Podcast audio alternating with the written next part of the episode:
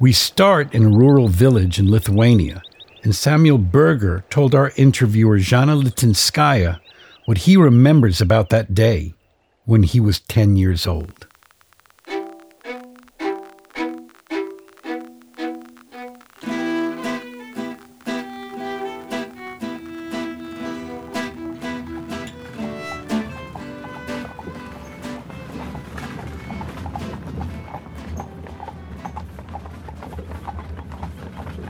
Early that Sunday morning, the twenty-second of June, Father left for Kedainiai with a load of lumber.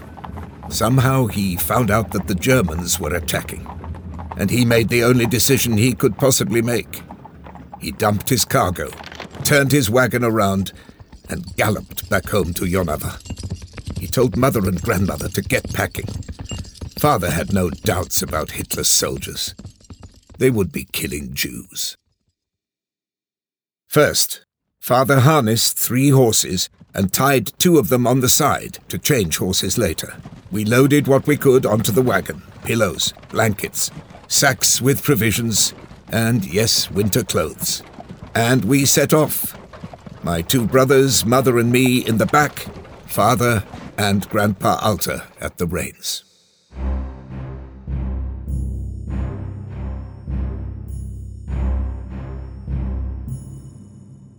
Samuel Berger's family lived in the village of Jonava, a shtetl.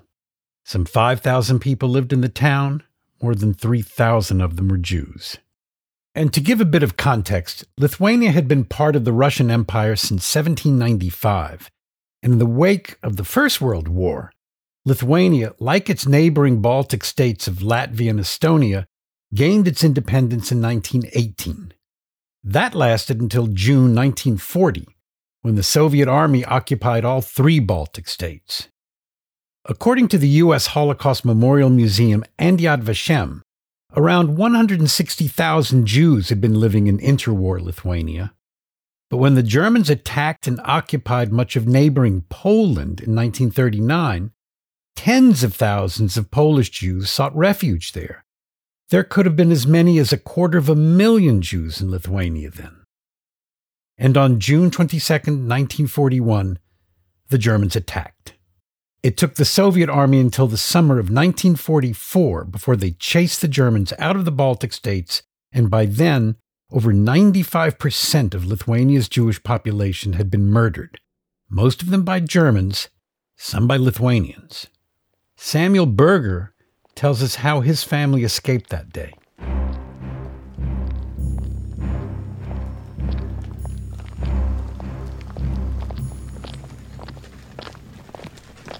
We joined the flow of refugees.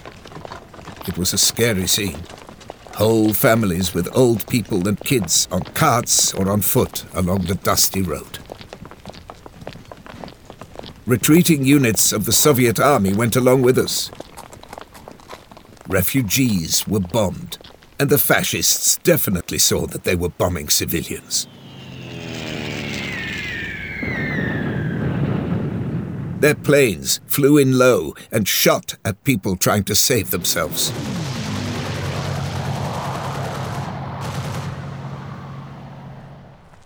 A couple of kilometers later, my uncle Katz and his wife Rahil, they joined us too. Katz saved us because he was good at reading maps and could speak Russian, which none of us could. A Soviet officer gave him a map and told us to go through the forest and stay off the main roads. So we took back roads to get to Latvia. And that's where, at one of the stations, a Soviet officer stopped us and demanded our horses. He told us that all horses were needed in the front. We weren't far from a place where we could board a freight train crowded with other refugees, so we ran for it. The train started moving. It went for, I think, a hundred kilometers, but stopped. They told us to get off, because that train, too, was needed to bring wounded soldiers from the front. An officer told us, though, that we shouldn't worry. The war would be over in a couple more weeks, and they would come back to get us. There was a barn right in the middle of a field. He told us to go there and wait. So we stayed in this barn for a couple of days, until Uncle Katz and Father went to the nearest town to see what was going on. To their horror, they found the German army was only three to four kilometers away. Uncle and Father raced back to get us. We threw our things together and were on the road. In a couple of kilometers, Grandfather Alter just sat down and said he couldn't go on. He said he would rest for a while and he would catch up. The picture of my grandfather, wrapped in a blanket, waving goodbye, is engraved in my memory forever. It was the last time I saw him. As for us, we walked around two hundred kilometers until we got to a Russian town, Velikie Luki, and we were told to go to the train station, where a train with refugees was about to leave. We got on an ordinary passenger car, crammed full with people, then changed to a freight train, horribly overcrowded. We set off, and it was three weeks before we got off the train. We were in Tatarstan.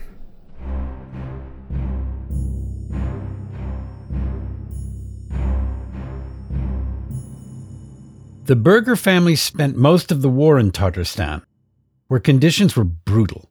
Samuel watched his grandmother starve to death, and his father was drafted into the Lithuanian division of the Soviet army. The Bergers returned to Lithuania in nineteen forty-six. With the Jewish community of Jonava almost totally destroyed, more than two thousand one hundred of its Jews had been murdered. The Berger family settled in Vilnius, where they huddled together in a single basement room. In the years that followed, Samuel Berger served in the Soviet army, joined the Communist Party, and worked as a printer and a locksmith. In nineteen fifty-six, he married Maya Zauber, who had spent the war in Siberia, and they had two daughters.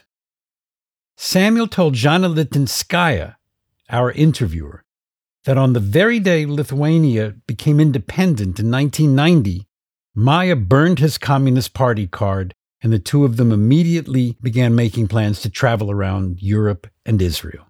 The Bergers also became regular visitors at the newly reconstituted Jewish community.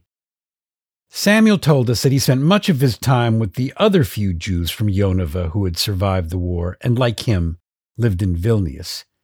And every year, they would return to Jonava to remember how they had fled and that too many others were not able to on June twenty-second, nineteen forty-one.